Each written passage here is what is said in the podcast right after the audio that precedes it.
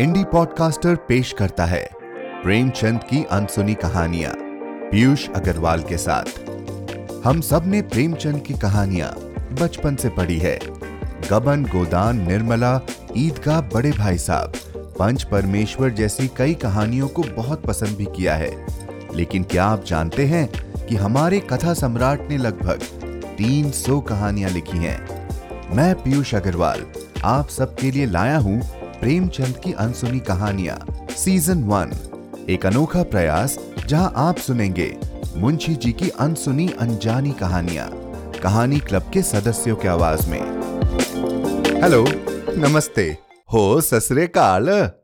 एक इंसान और कई रूप, ऐसा ही कुछ आपको लग रहा होगा प्रेमचंद की अनसुनी कहानियां सुनकर।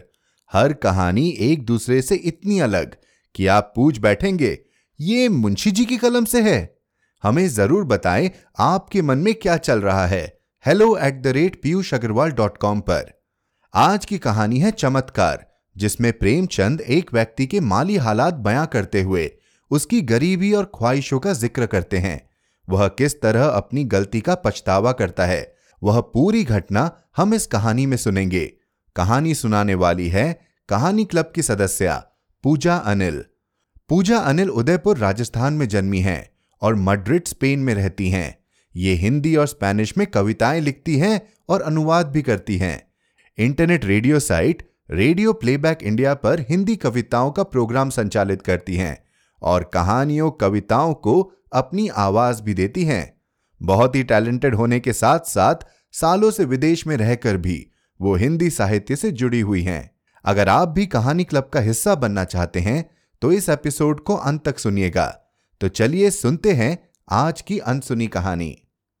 मुंशी प्रेमचंद की अनसुनी कहानियों में से एक कहानी है चमत्कार, वो सुनाती हूँ। बीए पास करने के बाद चंद्रप्रकाश को एक ट्यूशन करने के सिवा और कुछ न सूझा। उसकी माता पहले ही मर चुकी थी, इसी साल पिता का भी देहांत हो गया और प्रकाश जीवन के जो मधुर स्वप्न देखा करता था वे सब धूल में मिल गए। पिता ऊंचे ओहदे पर थे। उनकी कोशिश से चंद्रप्रकाश को कोई अच्छी जगह मिलने की पूरी आशा थी, पर वे सब मंसूबे धरे रह गए और अब गुजर बसर के लिए वही तीस रुपया महीने की ट्यूशन रह गई। पिता ने संपत्ति भी न छोड़ी, उल्टे वधू का बोझ और सिर पर लाद दिया। और स्त्री भी मिली तो पढ़ी लिखी, शौकीन, जबान की तेज, जिसे मोटा खाने और मोटा पहनने से मर जाना कबूल था। चंद्रप्रकाश को तीस रुपए की नौकरी करते शर्म तो आई, लेकिन ठाकुर साहब ने रहने का स्थान देकर उसके आंसू पोंछ दिए। यह मकान ठाकुर साहब के मकान से बिल्कुल मिला हुआ था, पक्का, हवादार, साफ सुथरा और जरूरी सामान से लैस। ऐसा मकान बीस रुपए से कम पर न मिलता। काम केवल दो घंटे का। लड़का था तो लगभग उन्हीं की उम्र का, पर बड़ा कुंद जेहन, कामचोर। अभी नवे दर्जे में पढ़ता था। सबसे बड़ी बात यह कि ठाकुर और ठाकुराइन दोनों प्रकाश का बहुत आदर करते थे, बल्कि उसे लड़का ही समझते थे। वह नौकर नहीं, घर का आदमी था और घर के हर मामले में उसकी सलाह ली जाती थी। ठाकुर साहब अंग्रेजी नहीं जानते थे। उनकी समझ में अंग्रेजी दा लौंडा भी उनसे ज्यादा बुद्धिमान, चतुर और तजुर्बेकार था। दूसरा भाग। संध्या का समय था। प्रकाश ने वीरेंद्र को पढ़ाकर छड़ी उठाई तो ठाकुरायन ने आकर कहा, अभी ना जाओ बेटा, जरा मेरे साथ आओ, तुमसे कुछ सलाह करनी है। प्रकाश ने मन में सोचा, आज कैसी सलाह है, वीरेंद्र के सामने क्यों नहीं कहा। उसे भीतर ले जाकर रमा देवी ने कहा, तुम्हारी क्या सलाह है, वीरू को ब्याह दूं? एक बहुत अच्छे घर से संदेशा आया है। प्रकाश ने मुस्कुराकर कहा, यह तो वीरू बाबू ही से पूछिए। नहीं, मैं तुमसे पूछती हूँ, प्रकाश ने असमंजस में पड़कर कहा। मैं इस विषय में क्या सलाह दे सकता हूँ? उनका बीसवां साल तो है, लेकिन यह समझ लीजिए कि पढ़ना हो चुका। तो अभी ना करूं, यही सलाह है? जैसा आप उचित समझें, मैंने तो दोनों बातें कह दी। तो कर डालूं, मुझे यही डर लगता है कि लड़का कहीं बहक न जाए। मेरे रहते इसकी तो आप चिंता ना करें। हाँ, इच्छा हो तो कर डालिए, कोई हर्ज भी नहीं है। सब तैयारियां तुम्ही को करनी पड़ेंगी, यह समझ लो। तो मैं इनकार कब करता हूँ? रोटी की खेर मनाने वाले शिक्षित युवकों में एक प्रकार की दुविधा होती है जो उन्हें अप्रिय सत्य कहने से रोकती है। प्रकाश में भी यही कमजोरी थी। बात पक्की हो गई और विवाह का सामान होने लगा। ठाकुर साहब उन मनुष्यों में थे जिन्हें अपने ऊपर विश्वास नहीं होता। उनकी निगाह में प्रकाश की डिग्री उनके साठ साल के अनुभव से कहीं मूल्यवान थी। विवाह का सारा आयोजन प्रकाश के हाथों में था। दस बारह हजार रुपए खर्च करने का अधिकार कुछ कम गौरव की बात ना थी। देखते देखते ही फटेहाल युवक जिम्मेदार मैनेजर बन बैठा। कहीं कपड़े वाला उसे सलाम करने आया है, कहीं मोहल्ले का बनिया घेरे हुए है, कहीं गैस और शामियाने वाला खुशामद कर रहा है। वह चाहता तो दो चार सौ रुपए बड़ी आसानी से बना लेता, लेकिन इतना नीच ना था। फिर उसके साथ क्या दगा करता जिसने सब कुछ उसी पर छोड़ दिया था। पर जिस दिन उसने पांच हजार के जेवर खरीदे, उसका मन उस दिन चंचल हो उठा। घर आकर चंपा से बोला, हम तो यहाँ रोटियों के मोहताज हैं और दुनिया में ऐसे आदमी पड़े हुए हैं जो हजारों लाखों रुपए के जेवर बनवा डालते हैं। ठाकुर साहब ने आज बहू के चढ़ावे के लिए पांच हजार के जेवर खरीदे। ऐसी ऐसी चीजें कि देखकर आंखें ठंडी हो जाएं। सच कहता हूँ, बाज चीजों पर तो आंख नहीं ठहरती थी। चंपा ईर्ष्या जनित विराग से बोली, हमें क्या करना है? जिन्हें ईश्वर ने दिया है वे पहने, यहाँ तो रो रो कर मरने ही के लिए पैदा हुए हैं। चंद्रप्रकाश, इन्हीं लोगों की मौज है, ना कमाना ना धमाना। बाप दादा छोड़ गए हैं, मजे से खाते और चैन करते हैं। इसी से कहता हूँ ईश्वर बड़ा अनाड़ी है। चंपा, अपना अपना पुरुषार्थ है, ईश्वर का क्या दोष? तुम्हारे बाप दादा छोड़ गए होते तो तुम भी मौज करते। यहाँ तो रोटियां चलना मुश्किल है, गहने कपड़े को कौन रोए? और ना इस जिंदगी में कोई ऐसी आशा ही है। कोई गत्त की साड़ी भी नहीं रही कि किसी भले आदमी के घर जाऊं तो पहन लूं। मैं तो इसी सोच में हूँ कि ठकुराइन के यहाँ ब्याह में कैसे जाऊंगी। सोचती हूँ बीमार पड़ जाती तो जान बचती। यह कहते कहते चंपा की आंखें भर आईं। प्रकाश ने तसल्ली दी, साड़ी तुम्हारे लिए लाऊं, अब क्या इतना भी ना कर सकूंगा?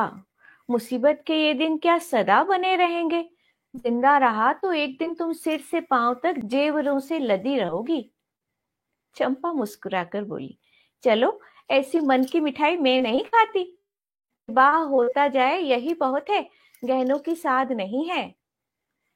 प्रकाश ने चंपा की बातें सुनकर लज्जा और दुख से सिर झुका लिया। चंपा उसे इतना पुरुषार्थहीन समझती है। तीसरा भाग।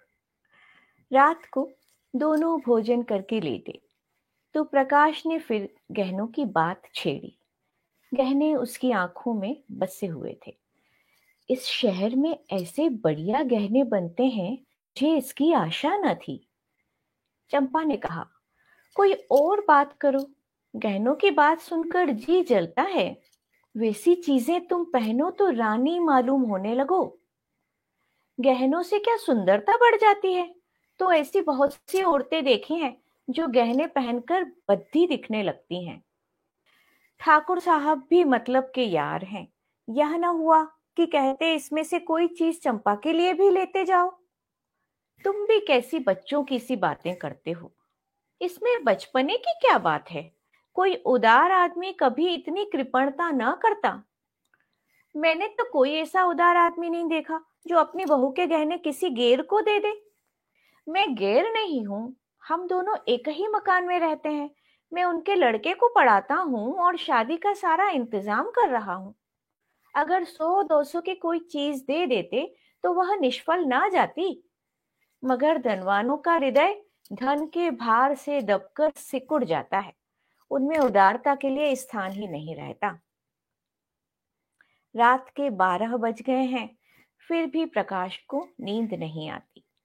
बार बार ही चमकीले गहने आंखों के सामने आ जाते हैं। कुछ बादल हो आए हैं और बार बार बिजली चमक उठती है। सहसा प्रकाश चारपाई से उठ खड़ा हुआ। उसे चंपा का आभूषणहीन अंग देखकर दया आई। यही तो खाने पहनने की उम्र है और इसी उम्र में इस बेचारी को हर एक चीज के लिए तरसना पड़ रहा है। वह दबे पांव कमरे से बाहर निकलकर छत पर आया। ठाकुर साहब की छत इस छत से मिली हुई थी। बीच में एक पांच फीट ऊंची दीवार थी। वह दीवार पर चढ़कर ठाकुर साहब की छत पर आहिस्ता से उतर गया। घर में बिल्कुल सन्नाटा था। उसने सोचा, पहले जीने से उतरकर ठाकुर साहब के कमरे में चलूं। अगर वह जाग गए तो जोर से हंसूंगा और कहूंगा कैसा चरका दिया, या कह दूंगा मेरे घर की छत से कोई आदमी इधर आता दिखाई दिया, इसीलिए मैं भी पीछे पीछे आया कि देखूं यह क्या करता है। अगर संदूक की कुंजी मिल गई तो फिर फतह है, किसी को मुझ पर संदेह ही न होगा। सब लोग नौकरों पर संदेह करेंगे। मैं भी कहूंगा, साहब नौकरों की हरकत है, इन्हें छोड़कर और कौन ले जा सकता है। मैं बेदाग बच जाऊंगा। शादी के बाद कोई दूसरा घर लूंगा, फिर धीरे धीरे एक एक चीज चंपा को दूंगा जिसमें उसे कोई संदेह ना हो। वह जीने से उतरने लगा तो उसकी छाती धड़क रही थी। धूप निकल आई थी। प्रकाश अभी सो रहा था कि चंपा ने उसे जगाकर कहा, बड़ा गजब हो गया, रात को ठाकुर साहब के घर में चोरी हो गई। चोर गहने की संदूकची उठा ले गए। प्रकाश ने पड़े पड़े पूछा, किसी ने पकड़ा नहीं चोर को? किसी को खबर भी हो? वह संदूकची ले गया जिसमें ब्याह के गहने थे। न जाने कैसे कुंजी उड़ा ली और न जाने कैसे उसे मालूम हुआ कि इस संदूक में संदूकची रखी है। नौकरों की कार्रवाई होगी, बाहरी चोर का यह काम नहीं है। नौकर तो उनके तीनों पुराने। नियत बदलते क्या देर लगती है, आज मौका देखा उठा ले गए। तुम जाकर जरा उन लोगों को तसल्ली तो दो। ठकुराइन बेचारी रो रही थी, तुम्हारा नाम ले लेकर कहती थी कि बेचारा महीनों इन गहनों के लिए दौड़ा, एक एक चीज अपने सामने जचवाई और चोर दाढ़ीजारों ने उसकी सारी मेहनत पर पानी फेर दिया। प्रकाश चटपट उठ बैठा और घबराता हुआ सा जाकर ठाकुराइन से बोला, यह तो बड़ा अनर्थ आया माताजी, मुझसे तो अभी अभी चंपा ने कहा। ठाकुर साहब सिर पर हाथ रखे बैठे हुए थे। बोले, कहीं सेंध नहीं, कोई ताला नहीं टूटा, किसी दरवाजे की चूल नहीं उतरी। समझ में नहीं आता चोर आया किधर से। ठकुराइन ने रोकर कहा, मैं तो लुट गई भैया, ब्याह सिर पर खड़ा है, कैसे क्या होगा भगवान। तुमने दौड़ धूप की थी तब कहीं जाके चीजें आई थी, न जाने किस मनहूस से लग्न आई थी। प्रकाश ने ठाकुर साहब के कान में कहा, मुझे तो किसी नौकर की शरारत मालूम होती है। ठाकुराइन ने विरोध किया, अरे नहीं भैया, नौकरों में ऐसा कोई नहीं।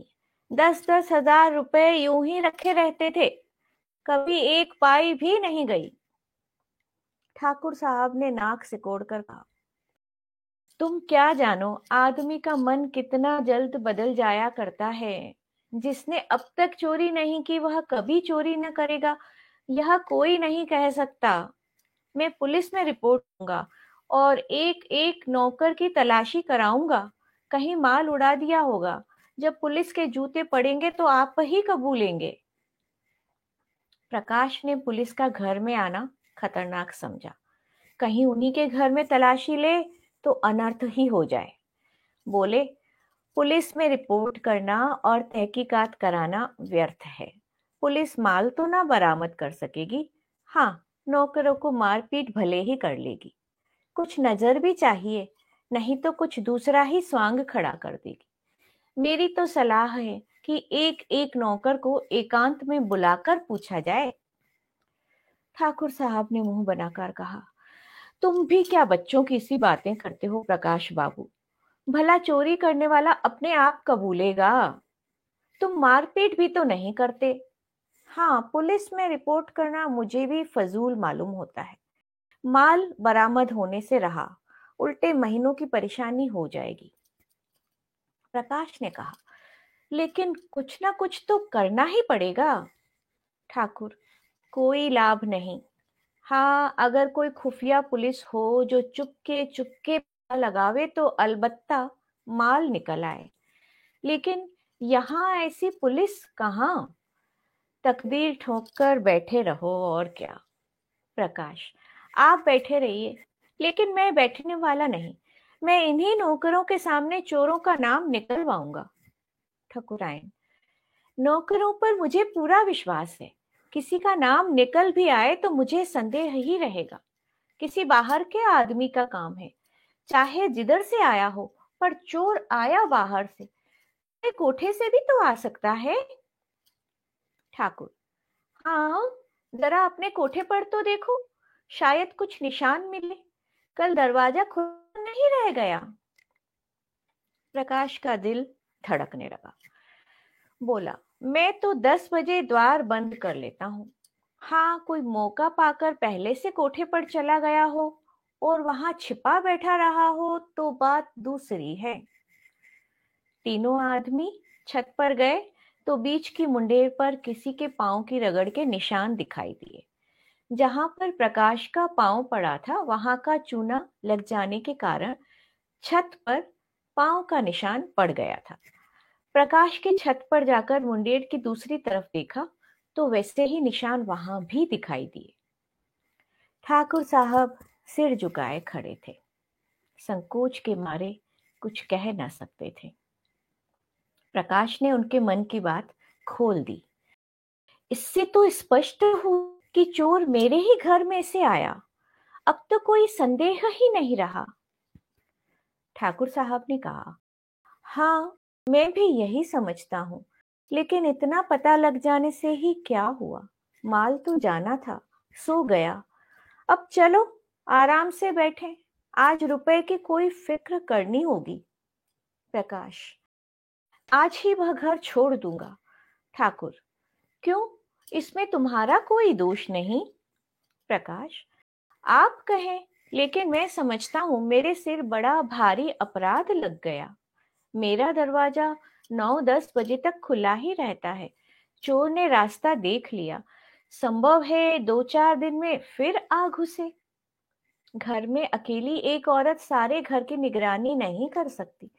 इधर वह तो रसोई में बैठी है, कोई आदमी चुपके से ऊपर चढ़ जाए तो जरा भी आहट नहीं मिल सकती। मैं घूम घाम कर कभी नौ बजे आया, कभी दस बजे, और शादी के दिनों में तो देर होती ही रहेगी। उधर का रास्ता बंद हो जाना चाहिए। मैं तो समझता हूँ इस चोरी की सारी जिम्मेदारी मेरे सिर है। ठकुराइन डरी, तुम चले जाओगे भैया, तब तो घर और फाड़ खाएगा। प्रकाश, कुछ भी हो माताजी, मुझे बहुत जल्द घर छोड़ना ही पड़ेगा। मेरी गफलत से चोरी हुई, उसका मुझे प्रायश्चित करना ही पड़ेगा। प्रकाश चला गया तो ठाकुर ने स्त्री से कहा, बड़ा लायक आदमी है। ठाकुराइन, क्या बात है, चोर उधर से आया, यही बात उसे लग गई। कहीं या चोर को पकड़ पावे तो कच्चा खा जाए, मार ही डाले। देख लेना, कभी न कभी माल बरामद करेगा। अब इस घर में कदापि न रहेगा, कितना ही समझाओ। किराए के बीस रुपए और दे दूंगा। हम किराया क्यों दें? वहां आप ही घर छोड़ रहे हैं, हम तो कुछ कहते नहीं। किराया तो देना ही पड़ेगा।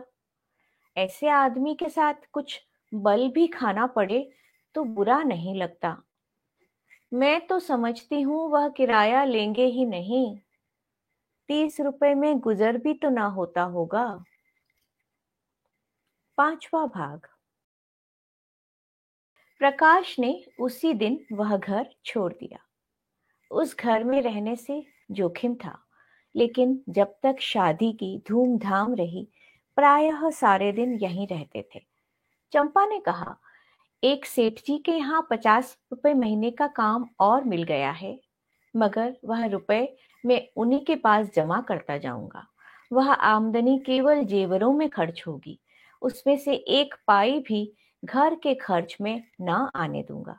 चंपा फड़क उठी। पति प्रेम का यह परिचय पाकर उसने अपने भाग्य को सराहा। देवताओं में उसकी श्रद्धा और भी बढ़ गई। अब तक प्रकाश और चंपा के बीच में कोई पर्दा न था। प्रकाश के पास जो कुछ था वह चंपा का था। चंपा ही के पास उसके बक्से, संदूक, अलमारी की कुंजियां रहती थी, मगर अब प्रकाश का एक संदूक हमेशा बंद रहता। उसकी कुंजी कहाँ है इसका चंपा को पता नहीं। वह पूछती है, इस संदूक में क्या है, तो वह कह देते हैं, कुछ नहीं, पुरानी किताबें मारी मारी फिरती थी, उठा के संदूक में बंद कर दी हैं। चंपा को संदेह का कोई कारण ना था। एक दिन चंपा पति को पान देने गई तो देखा वह उस संदूक को खोले हुए देख रहे हैं। उसे देखते ही उन्होंने संदूक जल्दी से बंद कर दिया। उनका चेहरा जैसे फक हो गया। संदेह का अंकुर जमा मगर पानी न पाकर सूख गया। चंपा किसी ऐसे कारण की कल्पना ही न कर सकी जिससे संदेह को आश्रय मिलता, लेकिन पांच हजार की संपत्ति को इस तरह छोड़ देना कि उसका ध्यान ही ना आवे, प्रकाश के लिए असंभव था। वह कहीं बाहर से आता तो एक बार संदूक अवश्य खोलता। एक दिन पड़ोस में चोरी हो गई। उस दिन से प्रकाश अपने कमरे ही में सोने लगा। आषाढ़ के दिन थे, उमस के मारे दम घुटता था।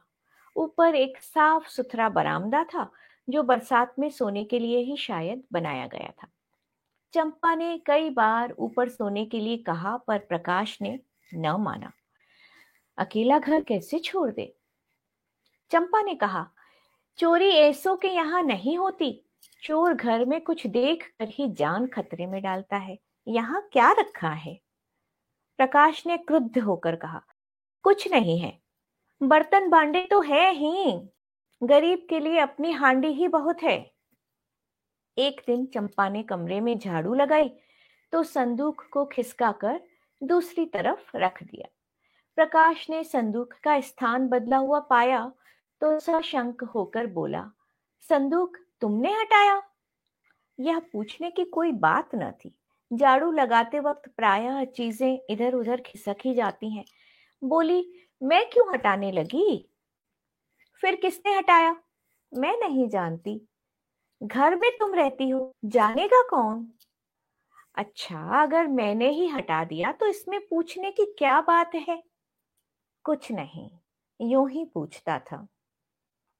मगर जब तक संदूक खोलकर सब चीजें देख न ले, प्रकाश को चैन कहां। चंपा ज्यों ही भोजन पकाने लगी, उसने संदूक खोला और आभूषणों को देखने लगा। आज ने पकौड़ियां बनाई थी। पकौड़ियां गरम गरम ही मजा देती हैं।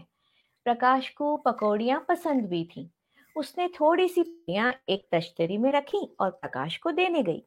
प्रकाश ने उसको देखते ही संदूक धमाके से बंद कर दिया और ताला लगाकर उसे बहलाने के इरादे से बोला, तश्तरी में क्या लाई? अच्छा, पकौड़ियां हैं। आज चंपा को संदेह हो गया। संदूक में क्या है यह देखने की उत्सुकता हुई। प्रकाश उसकी कुंजी कहीं छिपाकर रखता। चंपा किसी तरह वह कुंजी उड़ा देने की चाल सोचने लगी। एक दिन एक बिसाती कुंजियों का गुच्छा बेचने आ निकला। चंपा ने उस ताले की कुंजी ले ली और संदूक खोल डाली। अरे, ये तो आभूषण है। उसने एक एक आभूषण को निकाल कर देखा। ये गहने कहाँ से आए? मुझसे कभी इनकी चर्चा नहीं की। सहसा उसके मन में भाव उठा, कहीं ये ठाकुर साहब के गहने तो नहीं हैं? चीजें वही थी जिनका वह बखान करते रहते थे। उसे अब कोई संदेह न रहा, लेकिन इतना घोर पतन। लज्जा और खेद से उसका सिर झुक गया। उसने तुरंत संदूक बंद कर दिया, चारपाई पर लेटकर सोचने लगी। इनकी इतनी हिम्मत बड़ी कैसे? यह दुर्भावना इनके मन में आई ही क्यों? मैंने तो कभी इन आभूषणों के लिए आग्रह नहीं किया। अगर आग्रह भी करती तो क्या उसका आशय यह होता कि वे चोरी करके लावें? चोरी आभूषणों के लिए इनका मन क्यों इतना दुर्बल हो गया? उसके जी में आया, इन गहनों को उठा ले और ठकुराइन के चरणों पर डाल दे। उनसे कहे, यह मत पूछिए ये गहने मेरे पास कैसे आए, आपकी चीज आपके पास आ गई, इसी से संतोष कर लीजिए। लेकिन परिणाम कितना भयंकर होगा। छठा भाग। उस दिन से चंपा कुछ उदास रहने लगी। प्रकाश से उसे वह प्रेम ना रहा, ना वह सम्मान भाव। बात बात पर तकरार होती, अभाव में जो परस्पर सद्भाव था वह गायब हो गया। एक दूसरे से दिल की बात कहता था, भविष्य के बांधे जाते थे, आपस में सहानुभूति थी। अब दोनों ही दिलगीर रहते, कई कई तक आपस में एक भी बात न होती। कई महीने गुजर गए। शहर के एक बैंक में असिस्टेंट मैनेजर की जगह खाली हुई। प्रकाश ने अर्थशास्त्र पढ़ा था, लेकिन शर्त यह थी कि नकद दस हजार की जमानत दाखिल की जाए। इतनी बड़ी रकम कहाँ से आवे? प्रकाश तड़प तड़प कर रह जाता था। एक दिन ठाकुर साहब से इस विषय में बात चल पड़ी। ठाकुर साहब ने कहा, तुम क्यों नहीं दरख्वास्त भेजते? प्रकाश ने सिर झुकाकर कहा, दस हजार की नकद जमानत मांगते हैं, मेरे पास रुपए कहाँ रखे हैं। अजी तुम दरख्वास्त तो दो, अगर सारी बातें तय हो जाएं तो जमानत भी दे दी जाएगी, इसकी चिंता ना करो। प्रकाश ने स्तंभित होकर कहा, आप जमानत दे देंगे? हाँ हाँ, यह कौन सी बड़ी बात है। प्रकाश घर चला तो बहुत रंजीदा था। उसको यह जगह अब अवश्य मिलेगी, लेकिन फिर भी वह प्रसन्न नहीं है। ठाकुर साहब की सरलता, उनका उस पर इतना अटल विश्वास उसे आहत कर रहा है। उनकी शराफत उसके कमीनेपन को कुचल डालती है। उसने घर आकर चंपा को खुशखबरी सुनाई। चंपा ने सुनकर मुंह फेर लिया। एक क्षण के बाद बोली, ठाकुर साहब से तुमने क्यों जमानत दिलवाई? प्रकाश ने चिढ़कर कहा, फिर और किससे दिलवाता? यही ना होता कि जगह ना मिलती, रोटियां तो मिल ही जाती। रुपये पैसे की बात है, कहीं भूल चूक हो जाए तो तुम्हारे साथ उनके रुपये भी जाएं। यह तुम कैसे समझती हो कि भूल चूक होगी? क्या मैं अनाड़ी हूं? चंपा ने विरक्त मन से कहा, आदमी की नीयत भी तो हमेशा एक सी नहीं रहती। प्रकाश ठक से रह गया। उसने चंपा को चुभती हुई आंखों से देखा, पर चंपा ने मुंह फेर लिया था। वह उसके भावों के विषय में कुछ निश्चय न कर सका। लेकिन ऐसी खुशखबरी सुनकर भी चंपा का उदासीन रहना उसे विकल करने लगा। उसके मन में प्रश्न उठा, इस वाक्य में कहीं आक्षेप तो नहीं छिपा हुआ है? चंपा ने संदूक खोलकर देख तो नहीं लिया? इस प्रश्न का उत्तर पाने के लिए इस समय वह अपनी एक आंख भी भेंट कर सकता था। भोजन करते समय प्रकाश ने चंपा से पूछा, तुमने क्या सोचकर कहा था कि आदमी की नीयत तो हमेशा एक सी नहीं रहती, जैसे यह उसके जीवन या मृत्यु का प्रश्न हो। चंपा ने संकट में पड़कर कहा, कुछ नहीं, मैंने दुनिया की बात कही थी। प्रकाश को संतोष ना हुआ। क्या जितने आदमी बैंकों में नौकर हैं उनकी नीयत बदलती रहती है? वह बोला। चंपा ने गला छुड़ाना चाहा, तुम जबान पकड़ते हो। ठाकुर साहब के यहाँ इस शादी ही में तुम अपनी नीयत ठीक नहीं रख सके। सौ दो सौ रुपए की चीजें घर ही ली। प्रकाश के दिल से बोझ उतर गया। मुस्कुराकर बोला, अच्छा तुम्हारा संकेत उस तरफ था, लेकिन मैंने कमीशन के सिवा उनकी एक पाई भी नहीं छुई। और कमीशन लेना तो कोई पाप नहीं, बड़े बड़े हुक्काम खुले खजाने कमीशन लिया है। चंपा ने तिरस्कार के भाव से कहा, जो आदमी अपने ऊपर इतना विश्वास रखे कि आंख बचाकर एक पाई भी लेना मैं पाप समझती हूँ। तुम्हारी सज्जनता तो मैं जब जानती कि तुम कमीशन के रुपए ले जाकर उनके हवाले कर देते। इन छह महीनों में उन्होंने तुम्हारे साथ क्या क्या सलूक किया कुछ याद है? मकान तुमने खुद छोड़ा, लेकिन वह बीस रुपए महीने देते जाते हैं। इलाके से कोई सौगात आती है तो तुम्हारे यहाँ जरूर भेजते हैं। तुम्हारे पास घड़ी नहीं थी, अपनी घड़ी तुम्हें दे दी। तुम्हारी मेहरी जब नागा करती है, खबर पाते ही अपना नौकर भेज देते हैं। मेरी बीमारी ही में डॉक्टर साहब की फीस उन्होंने दी, और दिन में दो बार हाल चाल भी पूछने आया करते थे। यह जमानत ही क्या छोटी बात है? अपने संबंधियों तक की जमानत तो जल्दी कोई करता ही नहीं। तुम्हारी जमानत के लिए दस हजार रुपए नकद निकाल कर दे दिए, इसे तुम छोटी बात समझते हो? आज तुमसे कोई भूल चूक हो जाए तो उनके रुपये तो जब्त हो ही जाएंगे। जो आदमी अपने ऊपर इतनी दया रखे, उसके लिए हमें भी प्राण देने को तैयार रहना चाहिए। प्रकाश भोजन करके लेटा तो उसकी आत्मा उसे धिक्कार रही थी। दुखते हुए फोड़े में कितना भी मवाद भरा हुआ है, यह उस वक्त मालूम होता है जब नश्तर लगाया जाता है। मन का विकार उस वक्त मालूम होता है जब कोई उसे हमारे सामने खोल कर रख देता है। किसी सामाजिक या राजनीतिक अन्याय का व्यंग्य चित्र देखकर क्यों हमारे मन को चोट लगती है? इसलिए कि वह चित्र हमारी पशुता को हमारे सामने रख देता है। वह जो मनोसागर में बिखरा हुआ पड़ा था, जैसे केंद्रीभूत होकर वृहदाकार हो जाता है, तब हमारे मुंह से निकल पड़ता है। उफ। चंपा के इन तिरस्कार भरे शब्दों ने प्रकाश के मन में ग्लानि उत्पन्न कर दी। वह संदूक कई गुना भारी होकर शिला की भांति उसे दबाने लगा। मन में फैला हुआ विकार एक बिंदु पर एकत्र होकर टीसने लगा। सातवां भाग। कई दिन बीत गए। प्रकाश को बैंक में जगह मिल गई। इसी उत्सव में उसके यहाँ मेहमानों की दावत है। ठाकुर साहब, उनकी स्त्री, बीरू और उनकी नवेली बहू सभी आए हुए हैं। चंपा सेवा सत्कार में लगी हुई है। बाहर दो चार मित्र गा बजा रहे हैं। भोजन करने के बाद ठाकुर साहब चलने को तैयार हुए। प्रकाश ने कहा, आज आपको यहीं रहना होगा दादा, मैं इस वक्त ना जाने दूंगा। चंपा को उसका यह आग्रह बुरा लगा। चारपाइयां नहीं है, बिछावन नहीं है और ना काफी जगह ही है। रात भर उन्हें तकलीफ देने और आप तकलीफ उठाने की कोई जरूरत उसकी समझ में ना आई।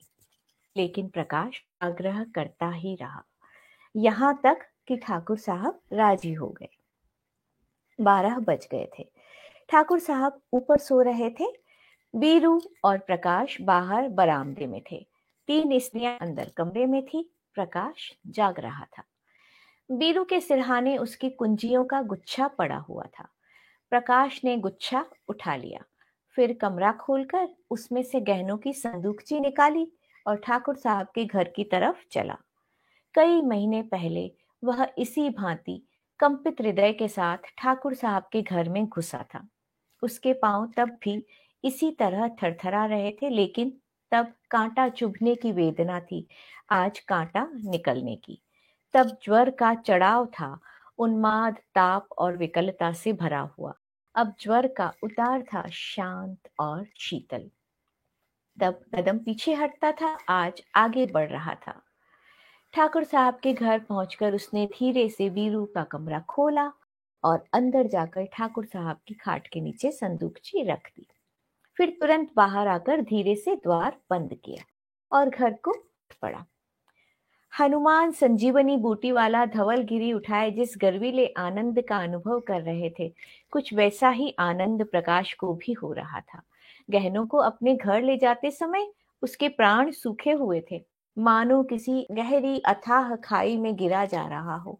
आज संदूकटी को लौटाकर उसे मालूम हो रहा था जैसे वह किसी विमान पर बैठा हुआ आकाश की ओर उड़ा जा रहा है, ऊपर ऊपर और ऊपर। वह घर पहुंचा तो बीरू सोया हुआ था। कुंजी उसने सिरहाने रख दी। भाग आठ। ठाकुर साहब प्रातःकाल चले गए। प्रकाश संध्या समय पढ़ाने जाया करता था, आज वह तीसरे ही पहर जा पहुंचा। देखना चाहता था आज क्या गुल खिल रहे हैं। वीरेंद्र ने उसे देखते ही खुश होकर कहा, बापूजी, कल आपके यहाँ की दावत बड़ी मुबारक थी। जो गहने चोरी गए थे सब मिल गए। ठाकुर साहब भी आ गए और बोले, बड़ी मुबारक दावत थी तुम्हारी। पूरा संदूक का संदूक मिल गया, एक चीज भी नहीं छुई, जैसे केवल रखने ही के लिए ले गया हो। प्रकाश को इन बातों पर कैसे विश्वास आए जब तक वह अपनी आंखों से संदूक ना देख ले। कहीं ऐसा भी हो सकता है कि चोरी गया हुआ माल छह महीने के बाद मिल जाए और ज्यों का त्यों। संदूक को देखकर उसने गंभीर भाव से कहा, बड़े आश्चर्य की बात है, मेरी बुद्धि तो कुछ काम नहीं करती। ठाकुर, किसी की बुद्धि काम नहीं करती भाई, तुम्हारी ही क्यों। वीरू की माँ कहती है कोई देवी घटना है, आज मुझे भी देवताओं में श्रद्धा हो गई। प्रकाश, अगर आंखों देखी की बात न होती तो मुझे तो कभी विश्वास ही ना आता। ठाकुर, आज इसी खुशी में हमारे यहाँ दावत होगी। प्रकाश, आपने कोई अनुष्ठान तो नहीं कराया था। ठाकुर, अनुष्ठान तो बीसों ही कराए। प्रकाश, बस तो यह अनुष्ठान ही की करामात है। घर लौटकर प्रकाश ने चंपा को यह खबर सुनाई तो वह दौड़कर उसके गले से चिपट गई और न जाने क्यों रोने लगी, जैसे उसका बिछड़ा हुआ पति बहुत दिनों के बाद घर आ गया हो। प्रकाश ने कहा, आज उनके यहाँ हमारी दावत है, मैं कल एक हजार कंगलों को भोजन कराऊंगी। तुम तो सैकड़ों का खर्च बतला रही हो, मुझे इतना आनंद हो रहा है कि लाखों खर्च करने पर भी अरमान पूरा न हो। प्रकाश की आंखों से भी आंसू निकल आए। तो कैसी लगी आपको कहानी? थी ना काफी अलग? प्रेमचंद जी के बाकी कहानियों से हमारे साथ बने रहिए। और अनसुनी कहानियों के लिए आप सुन रहे हैं प्रेमचंद की अनसुनी कहानियां सीजन वन, मेरे यानी पीयूष अग्रवाल के साथ। बारह कहानियों का ये सफर आपको कैसा लग रहा है, हमें बताने के लिए ईमेल करें hello at the rate Piyush Agarwal dot com पर। एप्पल पॉडकास्ट पर और इंडी पॉडकास्टर के फेसबुक पेज पर अपना रिव्यू डालना मत भूलिएगा। आप हमारे कलाकारों को ये सारी कहानियां परफॉर्म करते हुए देख भी सकते हैं। आज ही जाए हमारे यूट्यूब चैनल इंडी पॉडकास्टर पर और देखिए पूरा सीजन वन वीडियो पर भी। अगर आपको ऐसी और अनजानी कहानियां सुननी है तो जाएं कहानी जानी अनजानी पॉडकास्ट पर, जहां आप सुनेंगे मेरे आवाज में प्रेमचंद के अलावा कई अनोखी कहानियां। कहानी क्लब साहित्य प्रेमियों का एक समूह है जहां हम सभी कहानियां कविताओं पर चर्चा करते हैं और साथ ऐसे कार्यक्रमों को अंजाम देते हैं। इसमें जुड़ने के लिए आप Kahani K A H A N I club K L U B के फेसबुक ग्रुप पर जा सकते हैं या फिर कहानी क्लब डॉट कॉम पर संपर्क कर सकते हैं। यूं ही बने रहिए मेरे साथ और सुनते रहिए प्रेमचंद की अनसुनी कहानियां। ये एक इंडी पॉडकास्टर नेटवर्क की पेशकश है। शो की मैनेजर हैं देवांशी बत्रा, एडिटर हैं सिल्का अग्रवाल, स्क्रिप्ट राइटर हैं पूनम अहमद और निर्माता हैं पीयूष अग्रवाल। हमें लिखना न भूलिएगा hello at the rate Piyush Agarwal dot com पर। अपना ख्याल रखिए और सुनते रहिए प्रेमचंद की अनसुनी कहानियां।